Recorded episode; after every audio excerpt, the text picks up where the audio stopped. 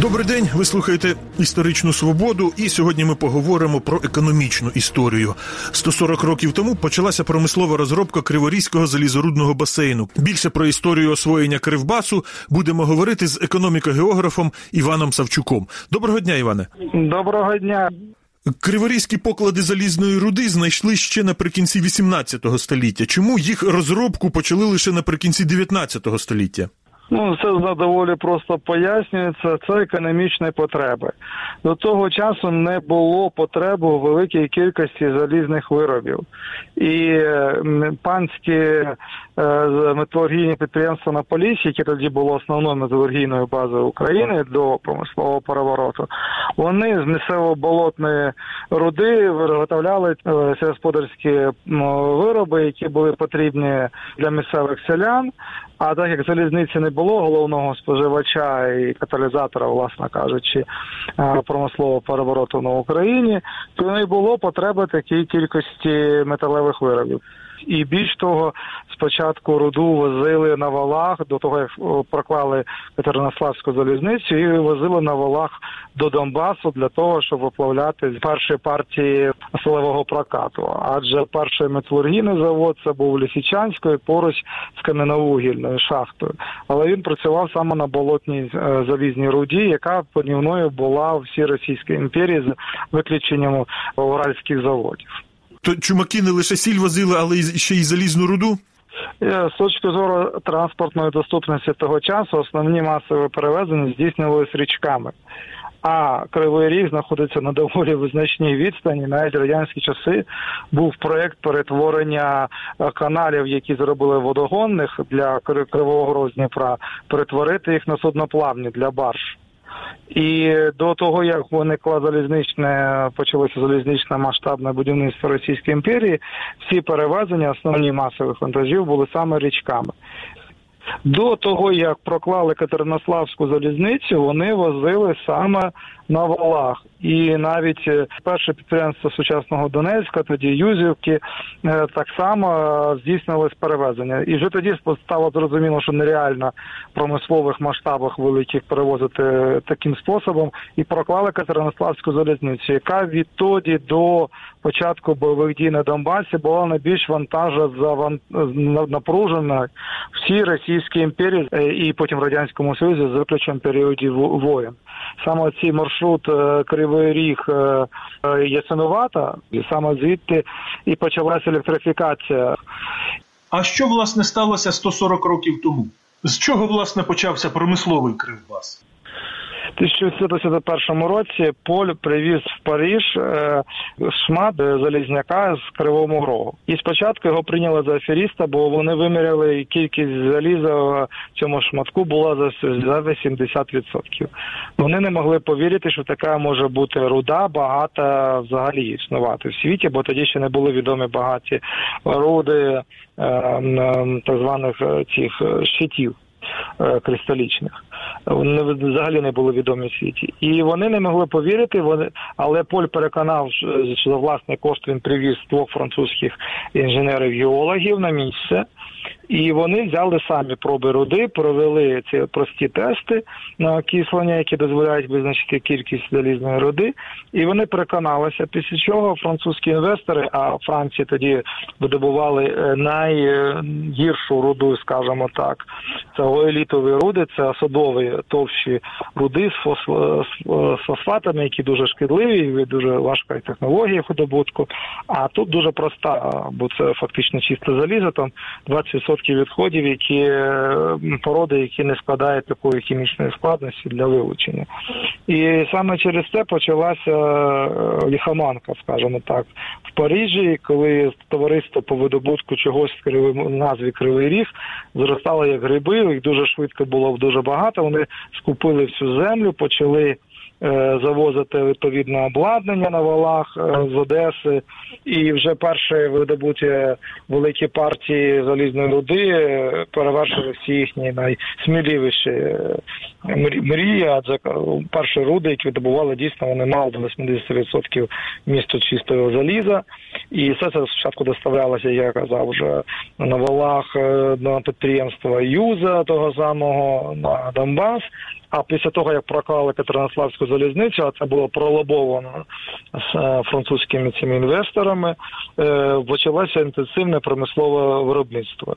І е, залізниця приносила величезні прибутки, бо це було найбільш гарантоване навантаження всій Російській імперії. Навіть між Петербургом і Москвою перевозили менше вантажів і менше була їх вартість, ніж залізна руда і кам'яне вугілля на між Кривим Рогом і Ясиноватою. Вони започаткували, пробили перші штольні, почали перші рудники.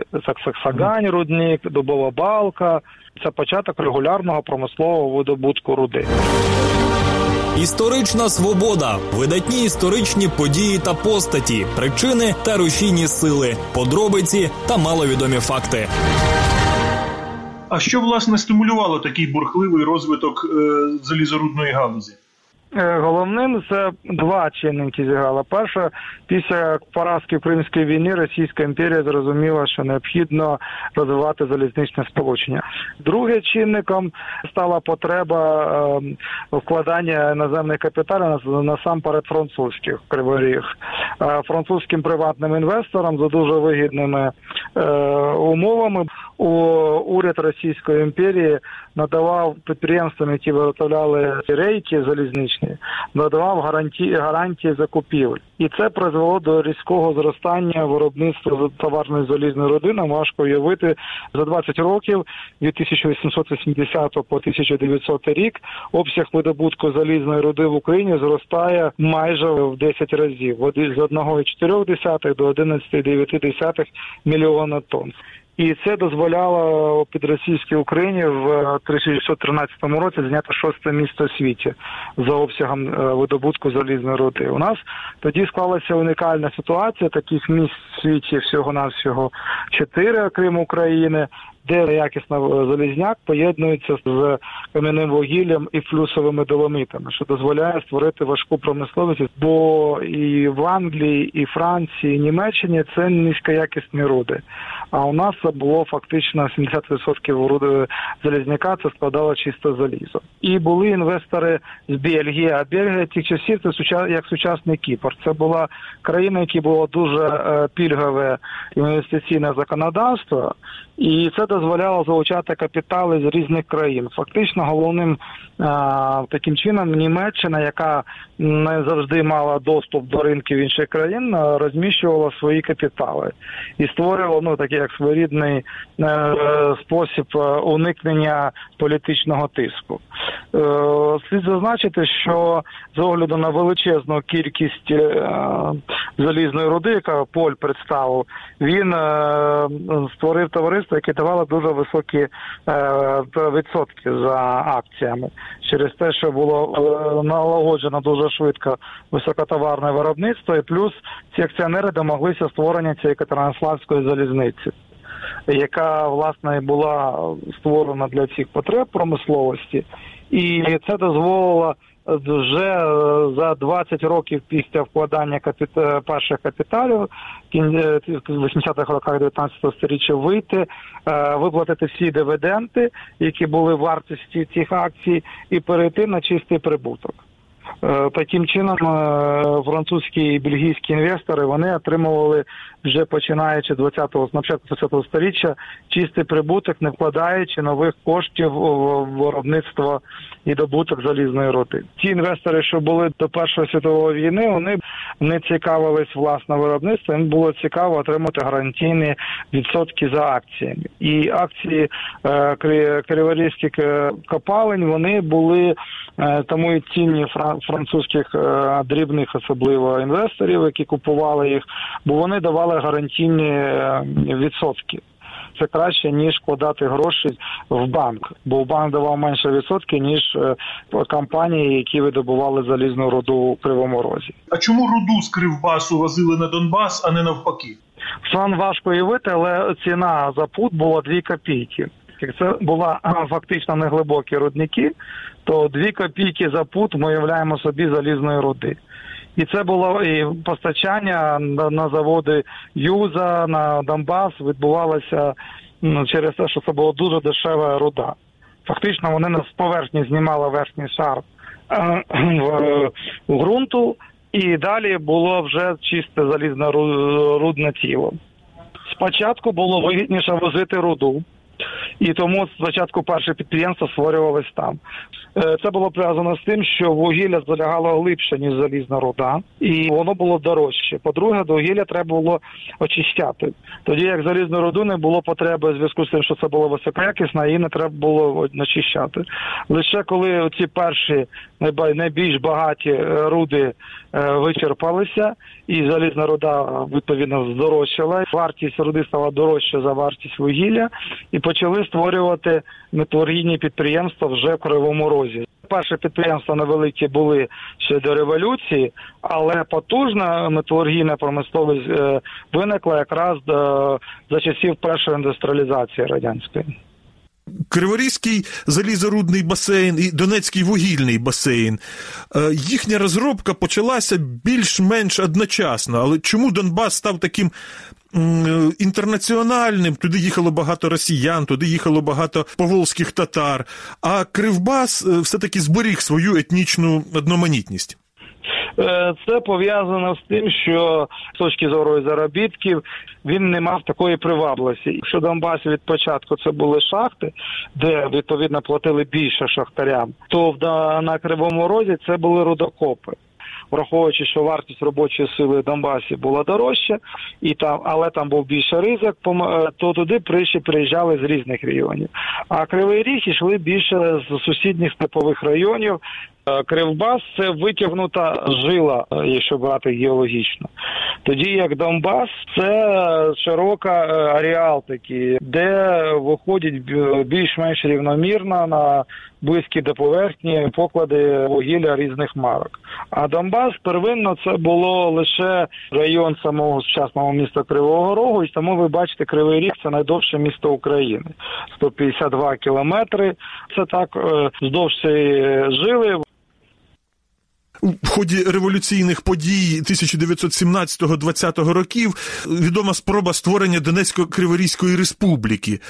Ну, спроба створення цієї республіки була невдала, але все-таки цікавий сам прецедент. Чи були ще такі випадки, коли державне утворення намагалися створити не на основі національного самовизначення, а на засадах, так би мовити, виробничо-промислових? Ну чому ні? Була така спроба Конго сучасному там в 60-х роках, після проголошення незалежності, південь, де була найбільше розвинута гірнича добувна і металургійна промисловість. Його намагала провінція Шаба. Вона проголосила свою незалежність і хотіла так само створити щось аналог Донецько-Криворізької республіки. Катанга зараз це провінція Шаба. Там от які були спроби. Радянська е, влада звинувачувала Саджему власне які колишні цих підприємств націоналізованих роблять. Е, ну насправді це було племінне таке боротьба за ці прибутки, адже там було 90% експорту цієї країни, і скидання першого уряду Патріса Лумумби саме пов'язане з цими подіями. Встановлення диктатури в державі, яку пізніше називали Заїр. Потім вона знову повернула назву Демократична Республіка Конго. Там такий процес відбувався. Подібна була спроба створити державу на базі корисних копалин і в Бразилії. Була спроба е, окремих штатів, яких розвинулося тоді видобуток, е, створити свою незалежну державу. І теж ці заколотники були подавлені, і зараз цей етап розвитку Бразилії намагається мінімізувати і не розглядати як важливу віху. Це була криза пов'язана з падінням Бразильської імперії після е, того, як імператор відмовився від престолу, у них виникла криза внутрішня, і е, тоді це була спроба створення своєрідної нової держави. Яким було економічне значення Кривбасу для Російської імперії та для СРСР? Це була основа залізнорудної промисловості радянського союзу і особливо Російської імперії. Е, фактично, через те, що розбудовувалися дуже високими темпами залізничні лінії, потребували такої великої кількості металу. По-друге, Російська імперія напередодні Першої світової проводила модернізацію війська. Була програма розбудови військово-морського флоту. Все це потребувало величезної кількості металу. Тоді це була основна металургійна і база всієї імперії. 1880-х роках, коли е, почали розбудовувати залізницю, то відразу різко зросло виробництво залізної руди і е, червоної сталі на Україні в десятки разів. Це був максимальний рекорд за всю історію України. І тоді саме південь, цей от він регіон називався Південь. Він е, став першим лідером Російської імперії за всіми економічними показниками і став головним виробником всієї основної продукції важкої промисловості. І до Першої світової це був головний осередок виробництва е, саме цієї продукції. А важка промисловість часи визначала власне економічний поступ держави. Яку зараз Кривбас відіграє роль в українській економіці? Він залишається важливим осередком насамперед експортного виробництва. Е, Кривий Ріг входить до п'ятірки міст України, які мають обсяг промислового виробництва більше 5% від загальнодержавного показника. Ну, слід сказати, наприклад, що Кривий Ріг виробляє промислової продукції більше ніж місто Львів чи місто Одеса наразі зараз. Е. Саме промислового виробництва. Саме промислової продукції, так і Кривий Ріг залишаються ці всі економічні зв'язки. е, після того шоку, який відбувся через е, війну на сході. Вони відновилися певним чином, і все рівно е, поставки вугілля йдуть з Павлограду а не з'ясувати. І металургійні підприємства вони всі продовжують працювати. Вони є основою могутності нашої важкої промисловості. І гірничий металургійний комплекс він наразі є другим після сільського господарства, експортером і виробником товарної продукції в Україні. Тобто, факт е, значення цього регіону залишається винятково важливим, особливо з огляду на те, що такі великі підприємства, як ArcelorMittal, як е, підприємства е, з виробництва фарб, які там є, і машинобудування, які там залишились, вони залишаються важливими виробниками не лише в Україні. ArcelorMittal – це найбільше підприємство промисловості.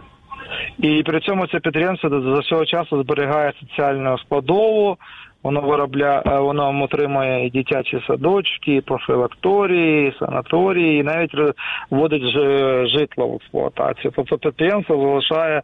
Е, має великі соціальні зобов'язання, і значною мірою місто Кривий Ріг е, залежить від його нормального економічного функціонування.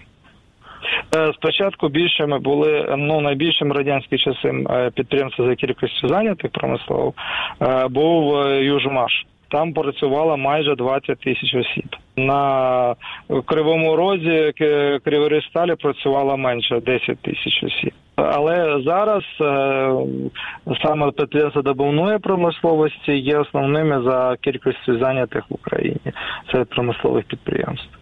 У нас застаріли технології, у нас немає змін металургії таких суттєвих, які мали б бажано мати. А видобуток руди він технологічно незмінний від кінця 50-х років в Україні. У нас є збагачувальна фабрика, тобто зараз ця руда бідна і найде на збагачення. Фабрика потім або виробляють концентрат, або котки, які постачають відповідно на металургійні підприємства в Україні за кордоном. А які перспективи рекультивації оцих циклопічних криворізьких кар'єрів? Ну можна сказати, що наразі промислові баланси такі, що найближчі 50 років роду не вичерпають е, при цьому бажанні. А ті кар'єри, що були, рекультивація є. В Кривому розі навіть створено ботсап на рекультивованому кар'єрі Тереконі колишньому. Навіть спробовано посадка лісу, штучні насадження. І досвід е, таких країн, як Франція, Великобританія, Німеччина показує, що рекультивація цілком можлива і цілком е, реальна навіть в умовах України на тому рівні незначних фінансових вкладень з боку держави, які ми зараз маємо. Дякую. Це була історична свобода із історико-географом Іваном Савчуком. Ми говорили про історію освоєння природних багатств Кривбасу. Передачу провів Дмитро Шурхало. На все добре.